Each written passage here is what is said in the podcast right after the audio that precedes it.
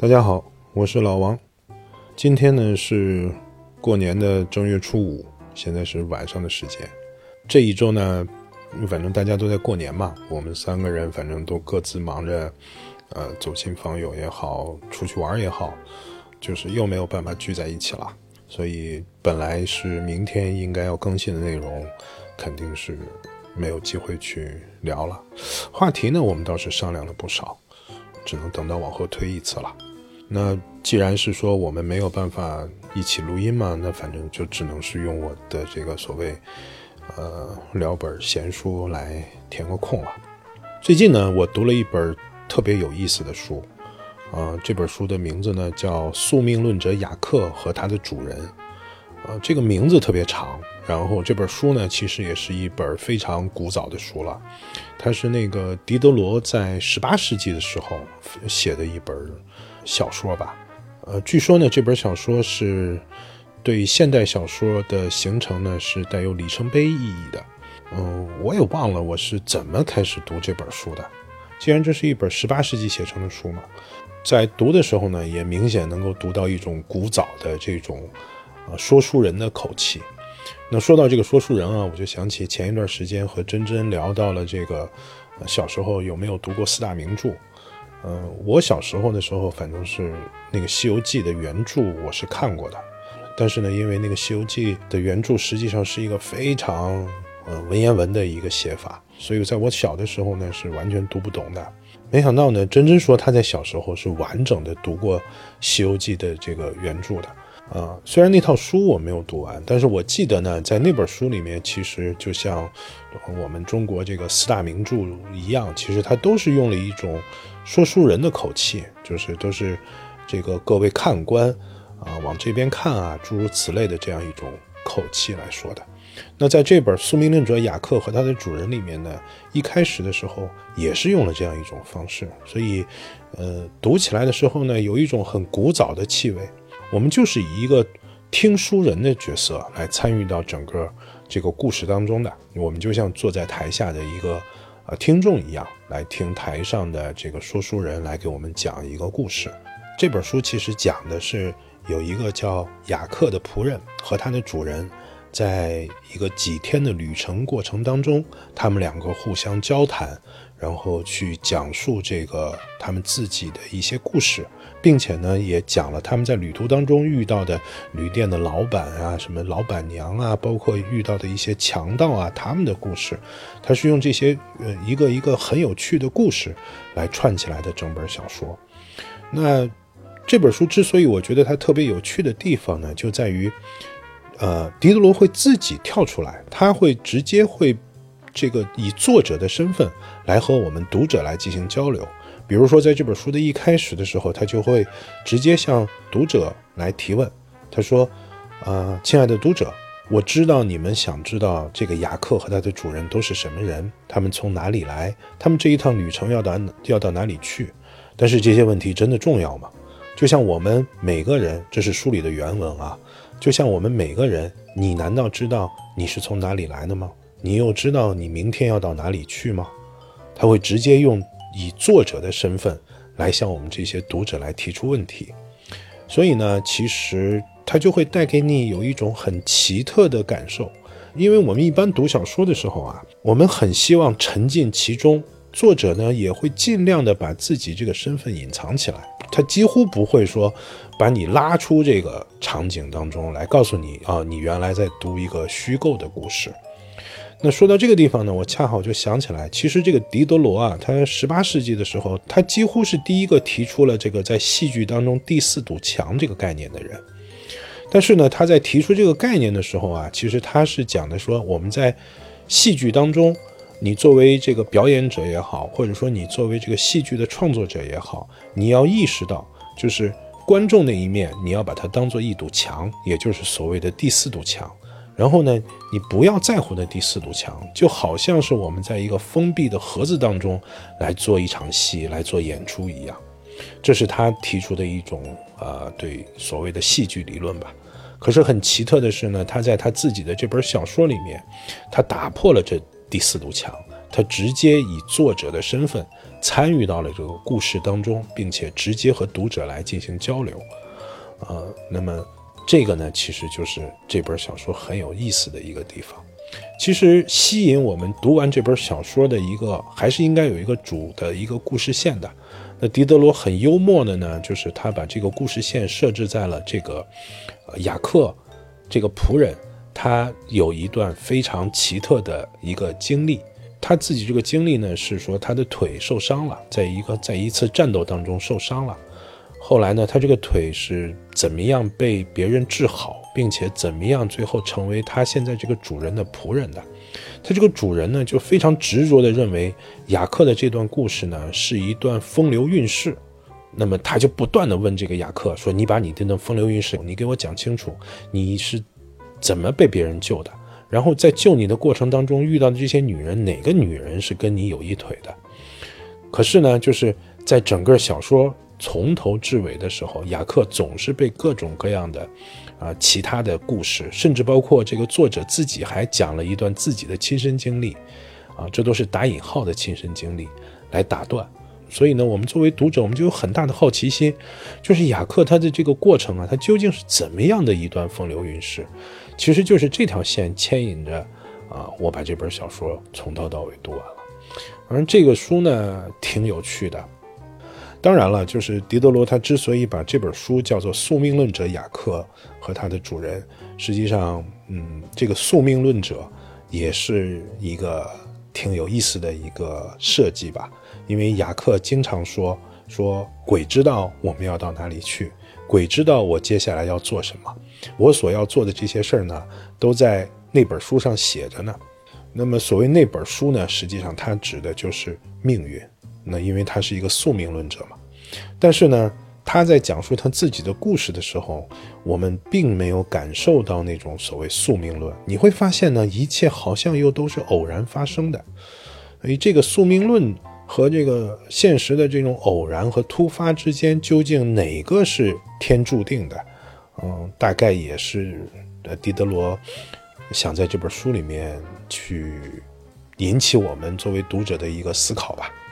那说到了小说当中呢，这种作者直接跳出来和读者进行交流的这个这个事儿呢，那么实际上，小说这种创作技巧里面呢，有一种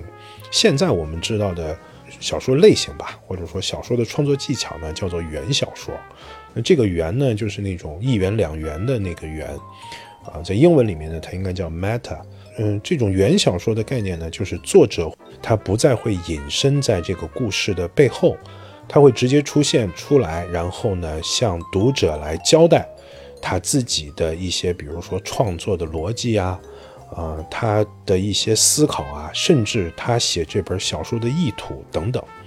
那这个呢，其实就给我们作为读者的时候呢，带来了一个挺大的冲击。所有采用了这种技术的这种小说呢，呃，在现代小说里面呢，其实都会被称为这个原小说。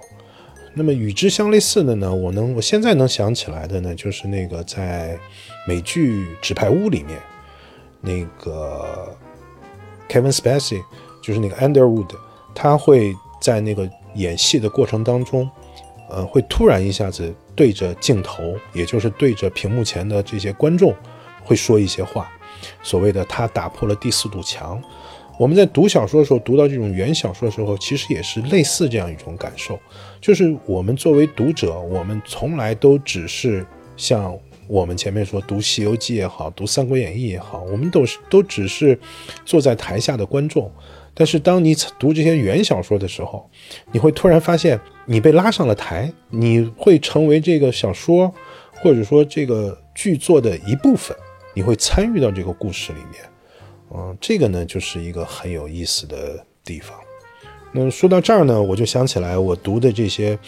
呃，小说里面关于原原小说，呃，最明显的一个冲击呢，是那个卡尔维诺他写的那个《在冬夜一个旅人》这本小说。读的过程是个非常非常奇特并且有趣的故事。这个故事讲的是什么呢？就是一开始的时候，他就是讲。呃，卡尔维诺直接用自己的身份来告诉你说，如果你是一个读者，我出了一本新书，你会到这个书店里面去买。这本书的名字呢，就叫《在冬夜一个旅人》，他是用第二人称，他就是说你去书店买了这样一本书，然后买了这本书以后呢，你就拿回家开始看，看到了第三十页的时候，你突然发现这本书开始重复了，又回到了第一页的内容，然后你就忍着忍着往下翻，发现不对。这本书从此以后呢，就开始不断的重复。这个时候你就很生气，你说这本书肯定是有问题了。然后呢，你就回到了书店，你去找那个卖书的人，你就对他说：“说你这本书有问题。”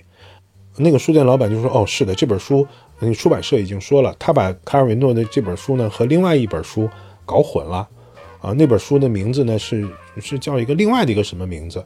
啊，然后呢说，我现在给你赔偿你一本，你把这本书拿回去吧，这才是卡尔维诺的那本书。”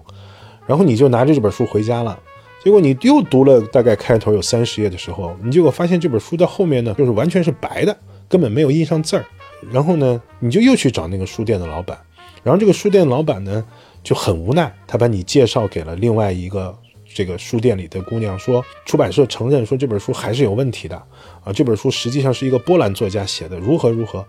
等等等等。那么就是在这样一个不断的。你以为你在读的是卡尔维诺的书，结果说由于装订错误，把你引到到另外一本书，又由于某一种原因把你引到另外一本书，等等等等。在卡尔维诺的这个故事里面呢，他整整向你讲了十个小说的开头，从头到尾，你其实都没有读到卡尔维诺真正要写的那个在冬夜一个旅人这本书。嗯，我不知道我讲的这个。糊里糊涂的，是不是能够讲清楚？那总之呢，就是卡尔维诺在这个他自己创作的这个小说里面呢，他始终是以作者的身份，直接在和我们这些读者交流，并且呢，他用你这个第二人称的方式，他完成了一个痴迷于读书的一个人，去探索关于卡尔维诺写了在冬夜一个旅人这本小说的。过程当中发生的一段感情的故事，一个关于书的故事，一个关于小说的故事。所以这本书我第一次读的时候就完全被震惊了，就是我没有想到说竟然还有这样的小说。后来隔了一段时间呢，就是我又读了第二遍，我就发现真的是这本书太有趣了。就是我们实际上读了十本小说的开头，卡尔维诺给我们讲了十个小说。的开头，并且呢，他不断的以作者的身份跳出来，来告诉我们这些读者说，你在读的是我瞎编的一个故事。然后他还有本事在这个过程当中讲出一个关于爱情的故事。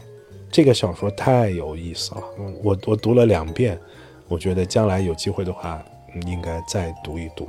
我说到这儿呢，我就又想起来，我们在读小说的时候，往往啊，我们会认为，我们和作者之间实际上只隔着一本小说的距离。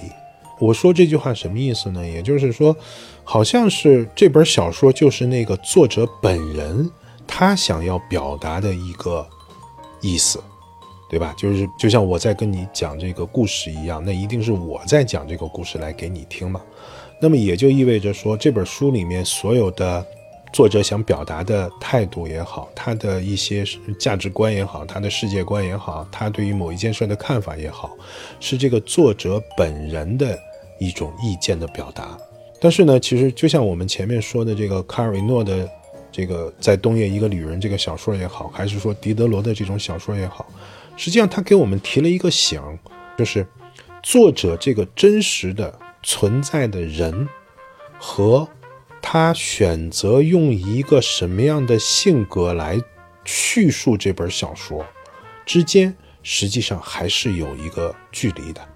也就意味着是说，他选择的那个来讲述这个故事的人，并不是作者本人。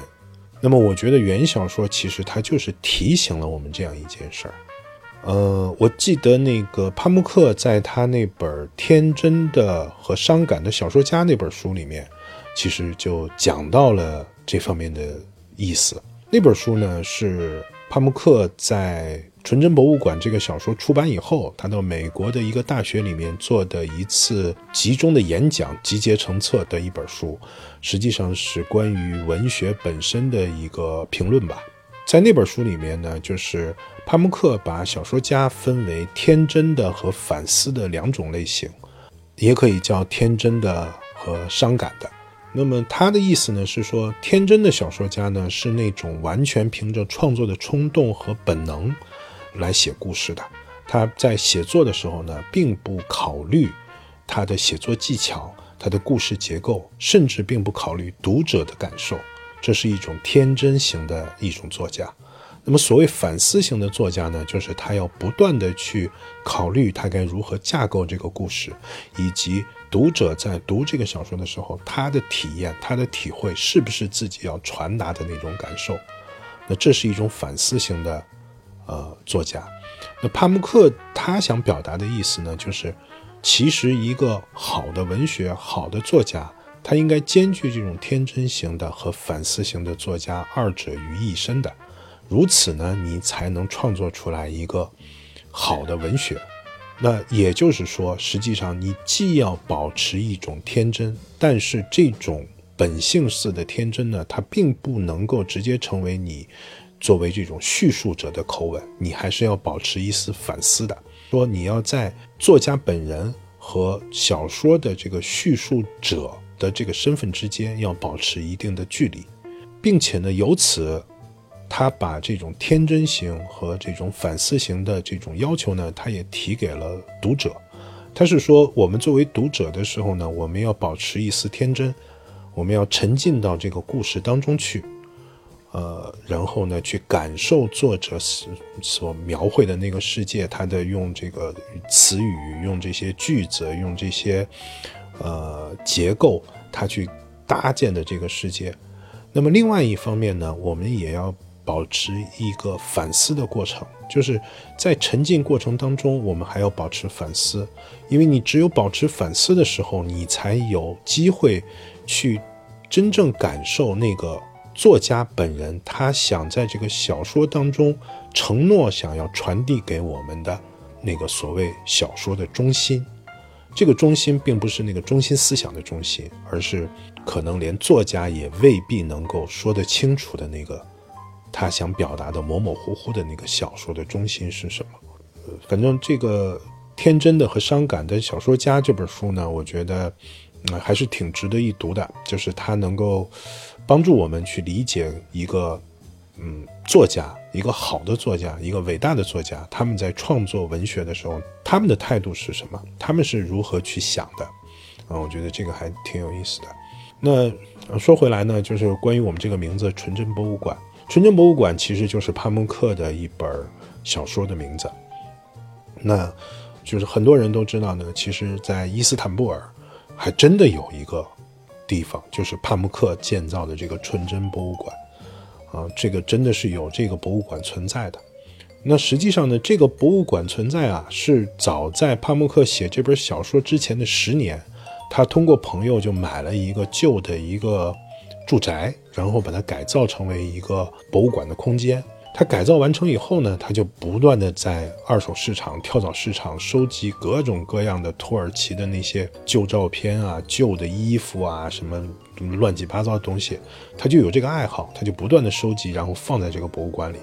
后来呢，就当他开始创作这个《纯真博物馆》这本小说的时候。他就是用这些他收集来这些旧物件、旧的东西，不断的去启发他，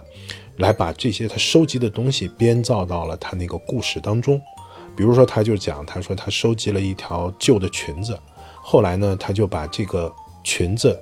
呃，用在了他那个女主人公福送的身上。他第一次出现在那个宴会当中，穿的就是他收集到的那条旧裙子。那其实这个就产生了一个很奇特的效果，就是究竟是，呃，小说在哪些层面上是真实的，小说在哪些层面上是虚假的？那个帕慕克呢，在这本《天真的和伤感的小说家》里面呢，其实就明确的提到了，他说他在这个纯真博物馆出版以后啊，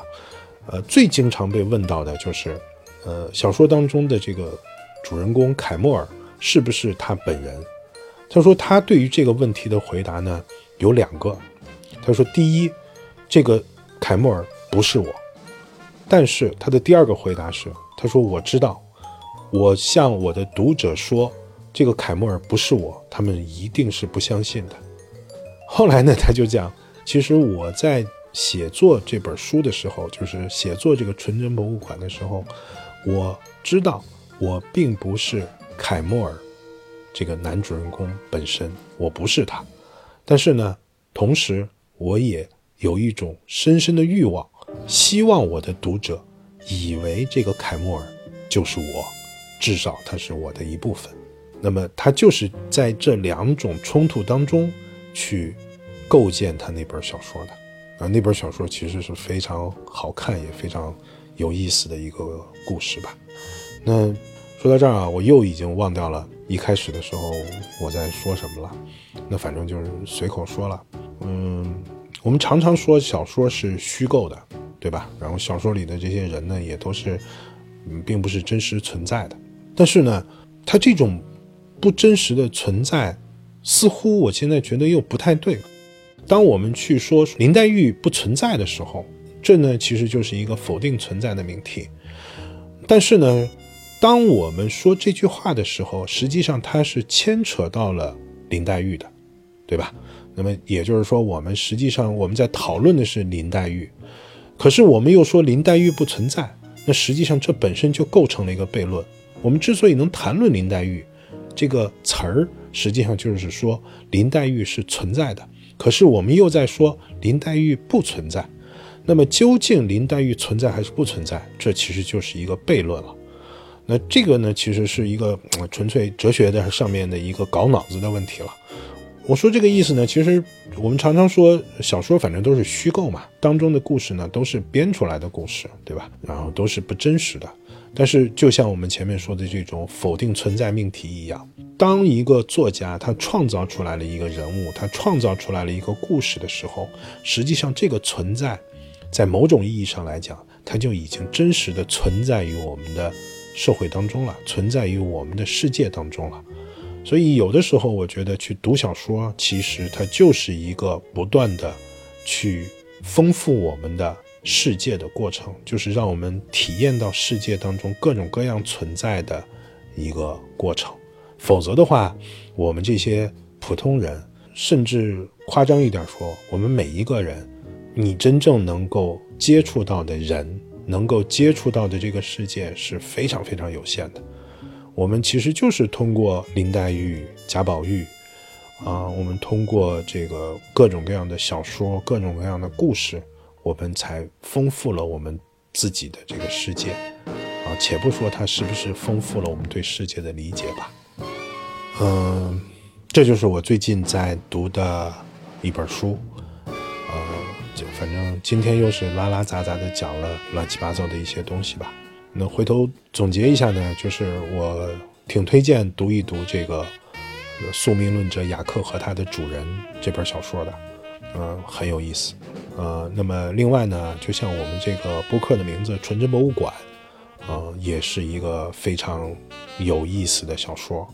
呃，我自己对它的评价呢，就是它是这个霍乱时期的爱情，加上洛丽塔。构成的一个非常古怪、迷人和邪恶的故事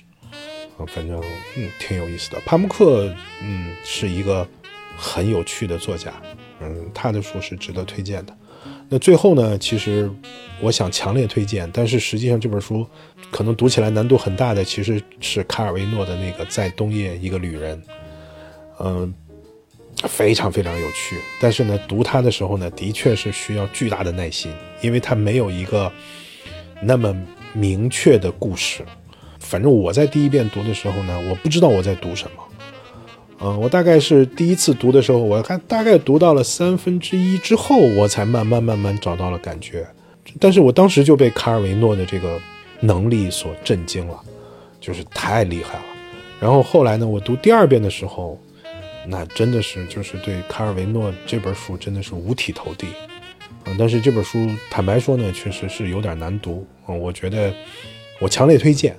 嗯，可以去试一试，我觉得特别特别有意思。嗯，好了，那反正这就是我们这一次的这个读书填空吧。然后我们下一周呃继续三个人来看。OK，就到这里了，